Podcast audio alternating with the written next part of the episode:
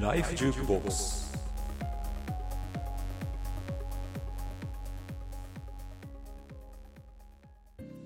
あ、でも、あと、もう一つ、僕師匠だと思ってる人が7人いて、7人？結構いますね。いや、なんか、正式にお前は弟子だって言ってくれてる人は、はい。3、4人しかいなくて、もう3、4人は、あの、お前を弟子に取った覚えはないって言われる。いや、僕は勝手に師匠だと思ってますみたいな感じなんですけど、な7人はな、何チョイスなんですかね。あこのこの7人は、うんえっとね、なんかその人がいなかったら僕死んでたなっていう人で、そうそういうアドバイスをくれた人で、で、かつ、えっ、と、何言ってるかよくわかんない。僕のレベルだと追いつけないうん。人なんですけど。いやただそ、その中には例えば吉田成彦さんっていて、うん団子三兄弟のプロデューサーです。はへー。で、デジタルガレージっていう会社をその後起こしていはいはいはいはいて、そそれの取締役だった人ですね。僕が例えばネコワーキングとか、へ、下手くそで全くビジネス的にも成功しなさそうなのに、こいつは本当に死ぬ気だと。このビジネスと一緒に死んでいいと思ってる。で、なんか、それはさすがにもったいないんじゃないかと思って、はいおいおいお前よ、みたいな感じでやってくれる人たちが、はあーたまたま7人いたっていう。なるほどいそこの出会いもすごい。すごいね普。通そんなに、あ、出会わない人。出会えないよ。そう。7人出てこないよね。それはもう全部偶然みたいな感じですかどっかこう自分で会いに行ったとか。会いに行ったというか、まあ基本偶然が多いんですけど、でも僕1年に名刺交換が500枚から2000枚ぐらいなんですけど、あざっくり言うと、1000人に1人そういう人が見つかる感覚ですね。ほうほうほう。すごすごいい。どれだけ人に会うんですか？まあでも、ネコワーキングとかすごいういうオープンスペースとかやったりとか、ちょっと講演もしたりするから、まあそれで名刺交換の率が高まるっていうのはもちろんあるんですけど、なるほど。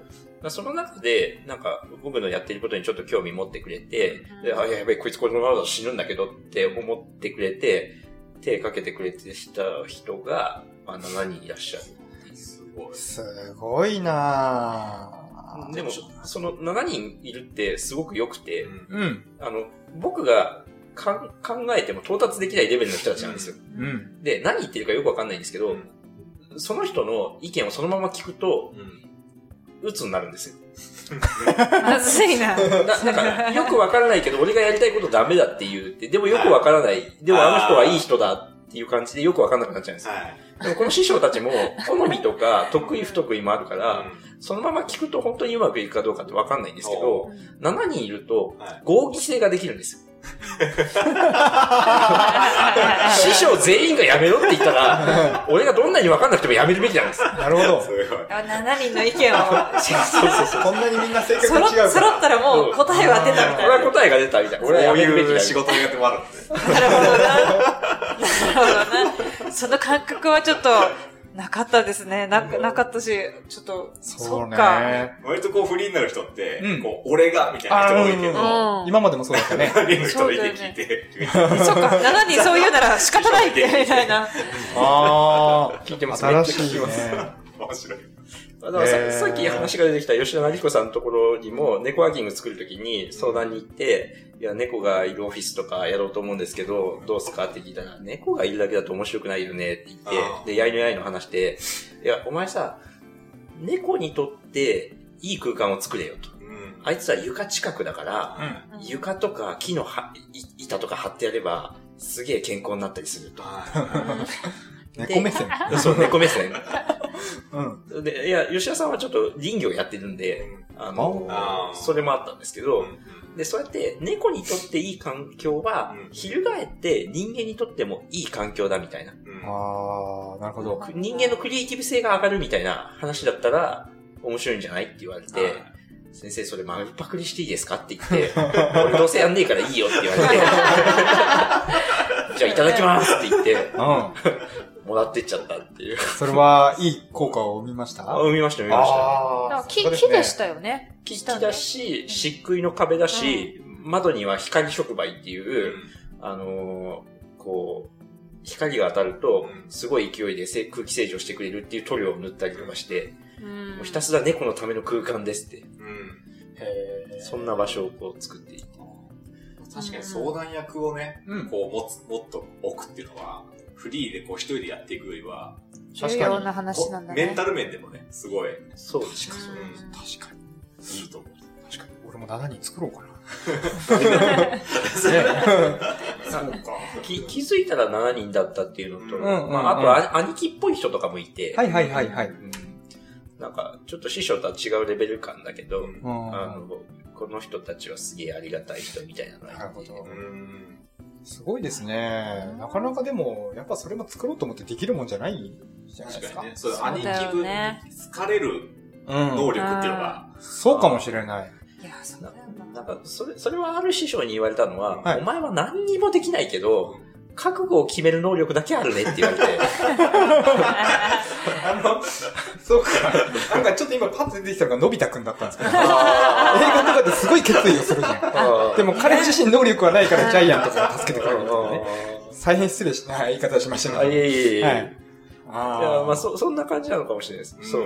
あの、覚悟しちゃってるから、うんいや、こいつ死ぬんだけど、みたいな。もう周りがなんか、やるしかないみたいな感じになってるんですかね。そうそうです、そうそうです。あすごいですね。ある意味これも才能だと思いますよ。そう、そうだよ人の感情を動かしてるわけうんだから。よね。やっぱりすごいこと。なのかもしれないですね。ねさっきね、そのネコワーキングの話出ましたけど、あの、初めその、鬱になって、俺起業するわってなって、始めたのがネコワーキングなんですよね。そうですね。フリーで、えっ、と、う地域系の仕事とかはちょこちょこやってたんですけど、まあ、それでは全然食えていなくて、うん。で、彼女に、お前のせいで私は眠れねえじゃんって言われて、あー確かにいいと思って、目覚めた瞬間。目覚めて始めたのがネコワーキングですね。そう、稼ごうと思って始めた猫ワーキングですね。ネコワーキングは初めから順調だったんですか？全然順調じゃなくて、うん。そうだったんですね。あ、そうです、そうです、そうです。うーんと、どんどんどん赤字が増えていって、うんうんうんで、まあ死ぬ気だったんで、うん。うん。あの、そのままやってたんですけど、うん。あある日突然、うん。うんと、ドライアイがひどくなっちゃって、うん。パソコンとかスマホとかを見ても全部滲んで見えなかったんですよ。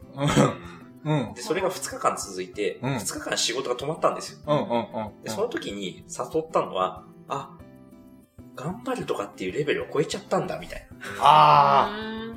なんか俺が頑張っても、もう無理なんだっていうことに気づいてあ。、うん。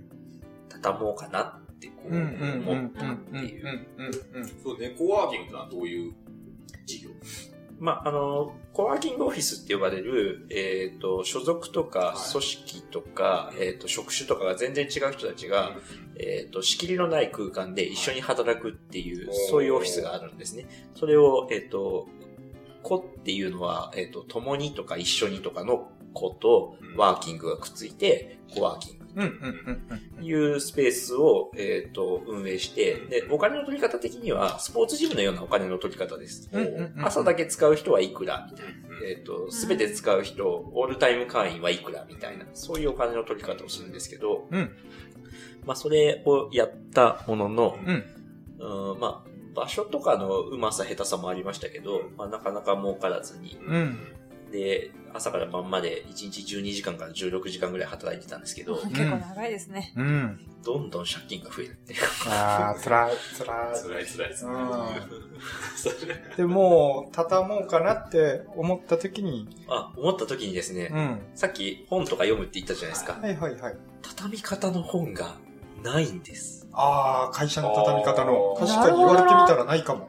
で、逆に、うん会社の起こし方の本は、くっそほどあるんです。はいうんうんは確かに前向きな系の本しかない。そうです。前向き系なそうだねうん。確かにそうだ。言われてみりゃそうだわんんい。うん。だから、あの、でも重要度も緊急度もそっちの方が高いんですよ。うん。うんうんうんうん。、で、やべえ、これどうやって畳むんだろう。え、カバチタレとか読んで夜逃げを学べばいいのかな。そう、そういうレベル感で、うん。で、いや、で、体力も落ちてるし、お金もないし、はいすぐさま何とかしたいのに、うん何とかする手がよくわかんないですよ。はで、その時に、なんか、えっ、と、ある師匠を思い出して、うん。その人は、えっ、と、世田谷ものづくり学校の初代校長さんで、おー、はいはいはい。えっ、と、松村さんって言うんですけど、会社を、えっ、と、親からかな？親族からゆもらった会社を、えー100億ぐらいで潰して、個人債務30億を背負って、うん。でも従業員も取引先もうん。自分の家族も全部守ったっていう人なんですよ。はあ。うん。で、その人が倒産覚悟の経営学っていう、えっ、と、コラムをはい。ウェブ上に書いてた時期があって、はい。はいで。それを思い出して、で、随分久しぶりに電話して、うん。松村さんすいません、ちょっとご相談したいことがあるんですけど、ってはい。言ったら、うんあの、いつだっつって、もうできるだけすぐに行って、俺明日から陸前高田なんだけどって言われて、え あの、10分でいいんで、会いませんかって言ったら、何かを感じ取ってくれて、じゃあお前ここに来いって言われて、で、飯、ラーメン食いながらちょっと話したんですけど、これこれこういう状態で、うん。あの、もう潰れそうなんだけど、うん。あの、事業譲渡とかいろいろできないかって言ったら、うん。無理だって言われて。うん。無理だ。そあそうですか現実にいっぱいですよね。そんなちっちゃいビジネスが、事業譲渡するほど、うん。あの、うんましてお前赤字なんだろうと。うん。無理だよと。そんな人は見つからないと。うん。で、でまあいろいろ話しながら、お前どうしたいの？うん。で制約とか何にもなかったらどうしたいって言われて、いやー、僕は猫ワーキングうまく運営できなかったけど、はい今いる会員さんとかが、まあ、広瀬しょうがねえな、みたいな。うんまた鬱になりやがってと。うんうん。だけど、俺たちがここをちょっと残してやるか、みたいなことを、うん。実際残したら大変だから、うん。実際残さなくてもいいんだけど、そういう話し合いをしてくれるだけで、うん。僕は死んでいいですって言って、うん。そしたら、あじゃあそれ面白いからそれやろうよって言われて、うん。その、債権者会議ならぬ、うん。利用者会議を開こう。おー、お客さん。潰れそうです。お やべえどうするっていう。それみんなで考えようよみたいな。そうそうそう斬新。で、それ面白そうだから、うん俺司会に行くって言われて、松村さんが司会に来てくれて、めっちゃヤクザみたいな風貌なんですけど。で、だそれを、その、皆さんにメールで連絡して、はいこれこれこういう理由で、あの、うんもう危ないですと。で、利用者会議っていうのを開きますので、よかったらお越しくださいって言って、まあみんなから罵倒されるのもあれば、うんお前何を考えてるんだってわざわざ針の後ろに何に行くのかって。して開いて、うん。で、実際開いたら針の後ろになるんですけど、うん。まあ針の後ろになりながら、松村さんが途中から出てきて、うん。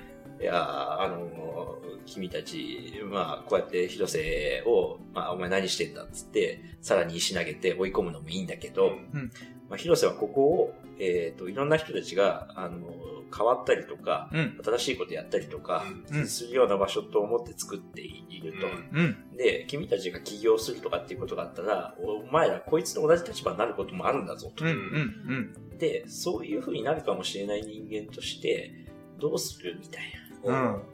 なんか、広瀬におんぶに抱っこでいいのかい？みたいな。うん。どうする？みたいなことを言いなん始めて。かすごい話。すっなんか、ごいなん話。か、いい話。ちょ、泣き、ちょ、泣き、泣き始めた。なんか、いい話だ。そうだね。うんで、おうんうんおお前も、あの、もうちょい言いたいことがあったじゃんと。うんうん、今、問答に答えるだけではい終わっちゃったけど、うんちょっともうちょい言えよって言うん。われて、うん。で、僕も泣きながら、うん。いや、ちょみんなのためにこういう風にやりたかったけど、まあ僕は力尽きてここまでしかできないと。で、えっ、と、ああしたらいい、こうしたらいいとかっていうのもあるんだけど、もう僕は全部やりきったと。うん。もう目が見えないくらいまでやりきったと。だからもう俺がやるのは無理ですと。だから残したかったら自分でやってください 言い切った。すごい言い切って若干やけくそ感もあるぐらい。そうそうそううん。うん。で、泣きながら言って、うん。で、まあそこからだからまた空気が変わって、どうするどうするみたいな話になって、うん。で、実際、あの、事業譲渡っていう意味で検討してくれた人たちがいて、で、あの、まあ最終的には二つのグループの中で、一つどっちかに事業譲渡するっていうことになって、事業譲渡できちゃったんですよ。で、M&A の専門家にも相談したし、松村さんにも事業譲渡は無理だって言われたんですけど、うん。逆にそこで、いや、広瀬すごいねって。うん。あんなの事業譲渡できるんだ。うん。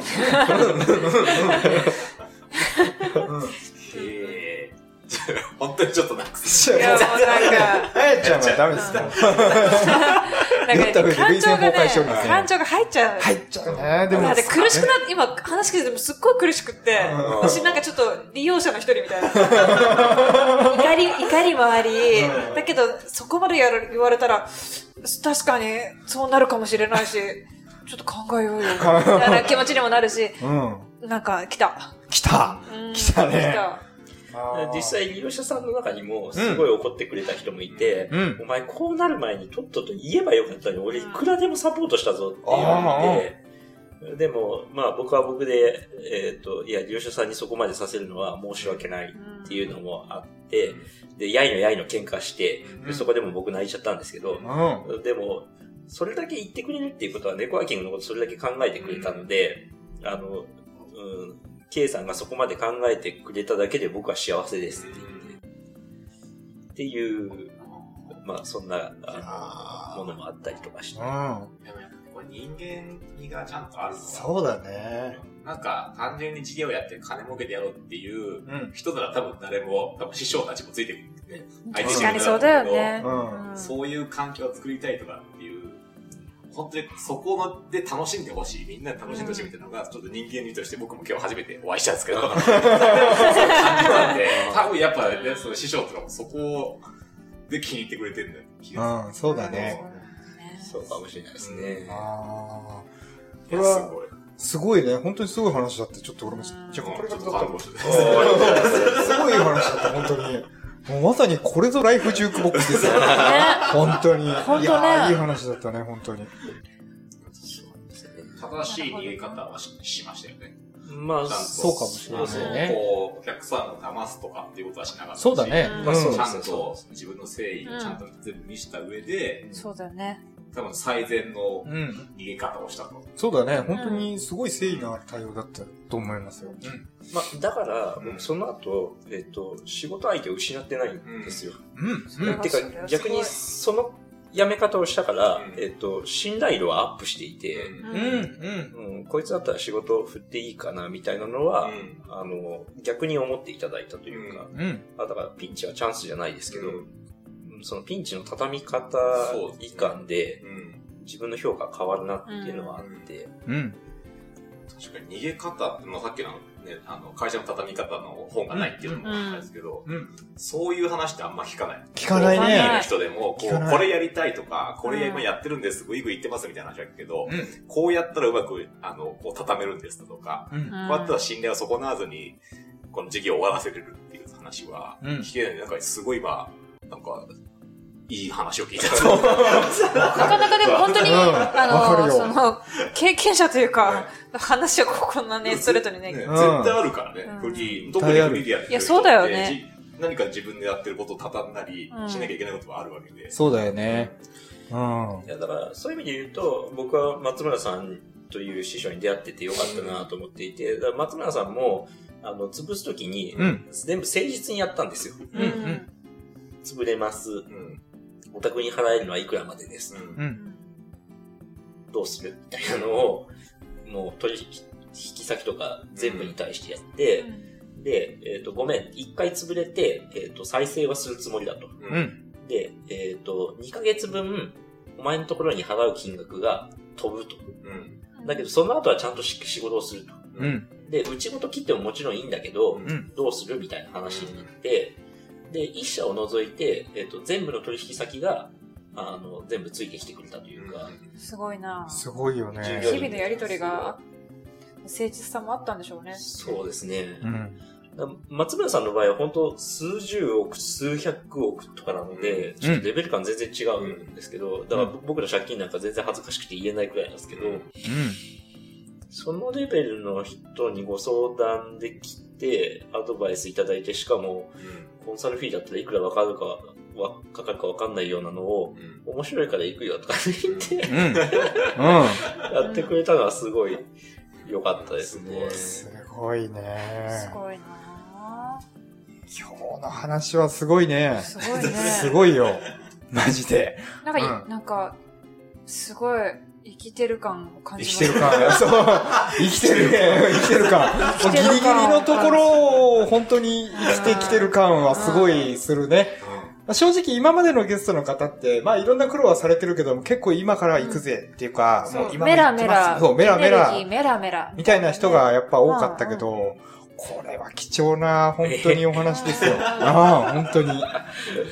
いや、だって、でも、まあ、猫ワーキングや終わって、うんまた、また打つ日もニートと、はいうん打つ打つも再発して、うん。で、えーっと、借金も背負っちゃって、うんどうしようみたいな時に、まあ、しばらく休んでから、うん都知事選があって。で、なんか家入一馬さんが出ると。おうん。だけど、なんか家入一馬さんの言ってることみんな全然勘違いしとるなと。うんうん。ちょっと暇だしスライド作るかと思って、うんスライド作って、やったら、うん。なんか割とバズって、うん。っていうか結構力入れてバズらせたんだけど、うん。うん。で、まあ、それもさっきの話の続きで言うと、うん反対意見めっちゃ来るんですよ。はうんバズってるんで、あバズってるというか炎上してるというか、状態なので、家入一馬を支援するなんて何事だみたいなこととか。僕、反対意見を全部答えてるんですよ。全部返信してます。あ。バカか死ねえよって言われたのにも、死なねえよとか、誠実だね。そこも誠実さがあるんですね。死ねよ、死ねよって。そうそうそう、そうか、みたいな。なる感じ。とか、こんなこと書くやつバカじゃねえって言われて、あ、バカですみたいなこと言いながら、うん。バカ、どこがバカかぜひ教えてほしいですとかって言いながら、うん全部答えてはい、で、答えれば答えるほど、で、しかもこっちが誠実に答えてるので、どんどん仲間が増えるんです。ううんうんーん。なんか、あの、こんなこと書くのバカすぎますよって、比例は詫びますけどって言われたりも、いや、比例は詫びなくていいと。うんお前とは二度と仕事をしないと。うん。だけど何、何が悪いのか教えてほしいみたいな。あの、お前の失礼は忘れないみたいなこと言いながら、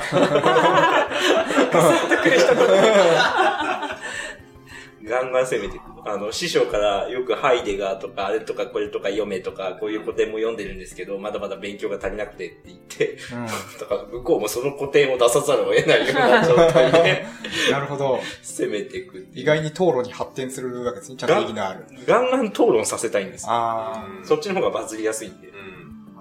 一応これでもデジタルハリウッド出てるんであ、、そうですね。バズとかよくわかってるつもりなんで。ああ、なるほど。そっかそっか。うん。だから、そのスライドもうん。作って、えっ、と、投稿したのが7時ぐらいなんですよ。うん。うん。朝の7時。朝の7時時から6時半ぐらいなんですよ。はいはい。はい。で、えっ、と、まあ、友人知人を通してある程度バズるんで、ある程度バズった段階で、みんなが通勤時間に読むんですはいはい。はで、スライドの文字も、スマホで読める文字にしてるんですよ。ああ、結構文字大きめで。文字大きめで、そう、サクサク読めるっていう。で、60何枚作ったんですけど、うんあの、読むのに3分くらいしかかかんないんで、うん。みんなサクサク読んで、これ面白かったよってシェアできやすいんですよ。はあ。で、シェア、シェアして、バズ、少しバズると、えっ、と、それを昼まで持たせると、今度昼休みで見てくれるんですよ。ああ、うんうん。で、昼休みで見てくれた人たちをまたひたすらバズらせてると、今度グノシー法とかが効くんですよ。ああ、なんか、具の司法ね。うん。で、そうすると次の朝に行くんですよ。はいはいはいはで、い。次の朝になったら、えっ、と、それをもう一度やるんです。はいはいはい。ってやって、バズらせるみたい素晴らしい。まんまと、それに乗って。なのって、ああ、そういうノウハウがあるんですね。そうですね。あるんですね。なノウハウもあるし、わかんない部分もあるんで、わかんなかったらいちいち検索したりとか調べたりし始めるわけですよ、また。あでもそれはもう今後ビジネスとして、今、武器としてやってるんですか？いや、あんま武器にはししててなでないいんですすか？もったいない気がするけどな。すごいと思うけど。いや、結構、運要素も強いですよ。うん、そうですか？運要要素も投稿されるね、そういうのってもうすごい星の数ほど。まあ、そっか。うんありますね。明日は今となってもう今となっては。うんしょっちゅう手法も開発しなきゃいけないし、あの僕が広報、広報とかバツとかが好きならいいんだけど、うん。別に好きではないので、うん。あの、僕はその選挙において伝えたいことを伝えたかっただけなので、うん。それでバズらせるうんっていう。まあそのおかげでちょっと家入さんと関わりができたのはそれは良かったです。うんね。はあ、素晴らしい。なんだかんだこう、本当にいろいろ苦労されてますけど、めちゃくちゃアクティブですよね。まあ、まあアクティアクティブだよね。そう、なんだかんだ言ってもアクティブ。アクティブな時と家にこもっている時の差が激しいみたいな。毎回ぼっきり折れて、そうだよね。で、また戻ってきて。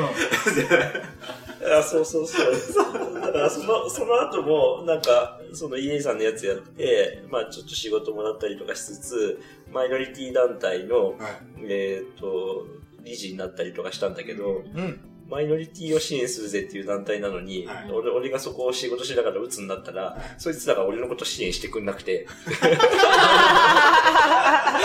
まさかっていうか。あれみたいな。あれ？あれあれあれ。で、どんどん無視が続いてって、もうやめるわ。騙されたかもう、半端じゃない。なんか、じゅそんなに順調ではないですね、そこは。順調じゃないですね。本当に山あり谷ありですね。山あり谷ありですね。うん。今は順調ですか？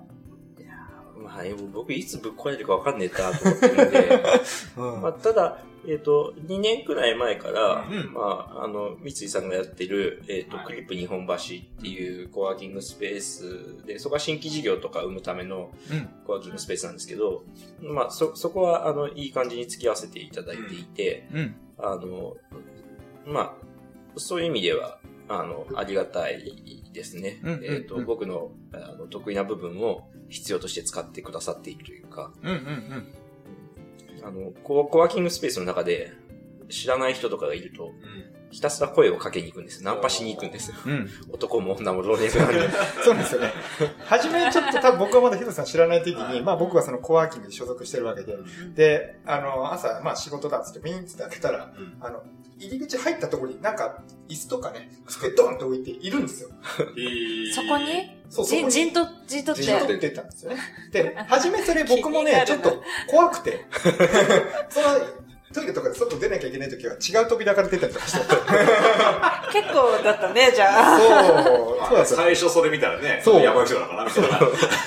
非常に多少グイグイ来るんだけど、もうちゃんとそう、その後にお話聞いてみたら、なんか結構ね、あの、親身になって話してくれるし、うん。まあ結構その自分の弱いところを初めにパッて出してくれたし、うんまあ僕も鬱だったってことで、うんまあ、僕も急に話しかけて、僕も鬱だったです、みたいな話で、うんまあ、それでこういう会に発展したわけなんですけど、まあでもなんだかんだ言うても僕はかなりアクティブな人だと。うんアクティブでしょ。普通の人だったらねうん、怖くてできないことを結構グイグイやれるっていうそのメンタルの強さは。結果が選んでるもんね、行動をうん。するってこと素晴らしいと思います、本当に。そうですね。だからその、えっ、と、小渕さんがいるのがそのコイルっていう施設で、はいえっ、と、僕が4月からそこも週1担当することになったんですけど、うん。あの、もうすでにできて何年目かの施設だし、コミュニティもできてるから、僕は後から入るわけですよね。後から入るっていう新参者の顔を売らなきゃいけないと。どうしようかと。入り口にいればいいじゃん、みたい 本当にその入り口に入ってすぐにいて、あ、おはようございますって言われるんだけど、俺も急、本当にびっくりしてるから、あーみたいな感じそれ、で、それやっちゃうのがすごい。やっちゃうのやなんか飲みながら、冗談でねそういうやつはいると思うけど、実際だってね、やっちゃうのが。朝、朝さ、その準備してるわけよ。誰もいないところ、ここにいようみたいな。そこから結構な気合がないと、うん。やり続けられなかないですよ、ね。なかやれないな。ことだと思う。無限に、無限に挨拶してますよ。うん。通りすがる人、通りすがる人全部おはようございます、おはようございます。じゃあすとかって言って。なかなかのメンタルですよ。うん。まあ、結果そのうちの1000人の一人がね、そういうそうだねそうですねそうです人に。7人衆が生まれたわけですもんね。すごいわ。そうですね。まあ、まあ、ななんつうかね、僕がその弱くなった時もそうだったんですけど、うん。いろんな人と関わるとう、んあの、僕は結構自分自身が助かるなと思っていて、まあそういう意味では人と関わりたいみたいなのはあるし、うん。あの、最初にい人とか組織とかの本領発揮を手伝いますって言ってるんですけど、まあ、どうせ僕またなんかダウンすると思ってるんですよ。アップダウンのダウンをするだろうと。って言った時に、うーんと、他の人のその本領発揮を支援してると、あ、こういうダメージを受けた時に、こうやって回復できるんだみたいなのを間近で見れるんですよ。あその人の回復の仕方とか、変わり方とか、覚醒の仕方とかを見れるのでー、だから、相手の人のためでもあるんですけど、さ僕のためでもあって、うん。この人が変わったら、俺も同じ手段を使って変われるはず、みたいな。あーやっぱさっきと同じこと言ったけど、うんもうやっぱお金を儲けたいっていうよりは、うん。こう自分が生きていく上だとか、こうこうしたいみたいなのが別でちゃんとあって、うんそれをやってから、やれて。そうだうんね。うんそうだね。いやー、すごいね。これすごいこう気になったんですけど、全然違う話していいですか、はい株式会社小石川って、これ、住所から取ってるんですか？そう、そうです、そうです。そうだよね。株式会社小石川は、はいえっ、と、地域名から取っていて、はいまあ、小石川植物園とか、は小石川後楽園っていう庭園がある場所なんですけど、はい僕そこの出身なんですよ。はい。あ、あそう、出身がそこなんですね。出身がそこで、うんうん。で、僕最初、えっ、と、コミュニティ作りとか地、地域作りから始まってるんですけど、文東京文京区小石川が大好きすぎて。PR したいと。おー、あー、繋がってくるわけです。うんはい。で、会社名にしたら、はい。株式会社小石川ですと名乗らなきゃいけないわけですよ。はい。で、名乗ることも自然なわけですよ。はいはいはいはいはい。でも、と同時に、地域の PR になるわけですよ。うーん。なるほど。なるほどね。なるほど。な、なぜ小石川なんですか？みたいな話になるわけですか？こう名刺交換あ、そうそうそうそう。えー今、今みたいに。うんうんあの、なんでなんですかって言われて、あの、いや、もともと東京文京小石川が出身で大好きなんですとか、まあ、もともと最初地域の仕事してた時は、うん。うんと、地方の仕事が多かったんですけど、なんか東京と付き合うっていうと、な、なんていうんですかね、なんか、ちょっと感覚がみんなおかしくなるというか、うん。巨大市場と付き合うとか、消費者と付き合うっていう感覚しかなくなるんですよ。なるほどな。いや、そうじゃなくて、小石川村と付き合ってくださいと。はい。あの、僕も地域で活動しようと思ったら、うん70歳ぐらいのおじいちゃんが出てきて、うんなんでお前ら俺に最初に挨拶に来ないんだとか言われますと。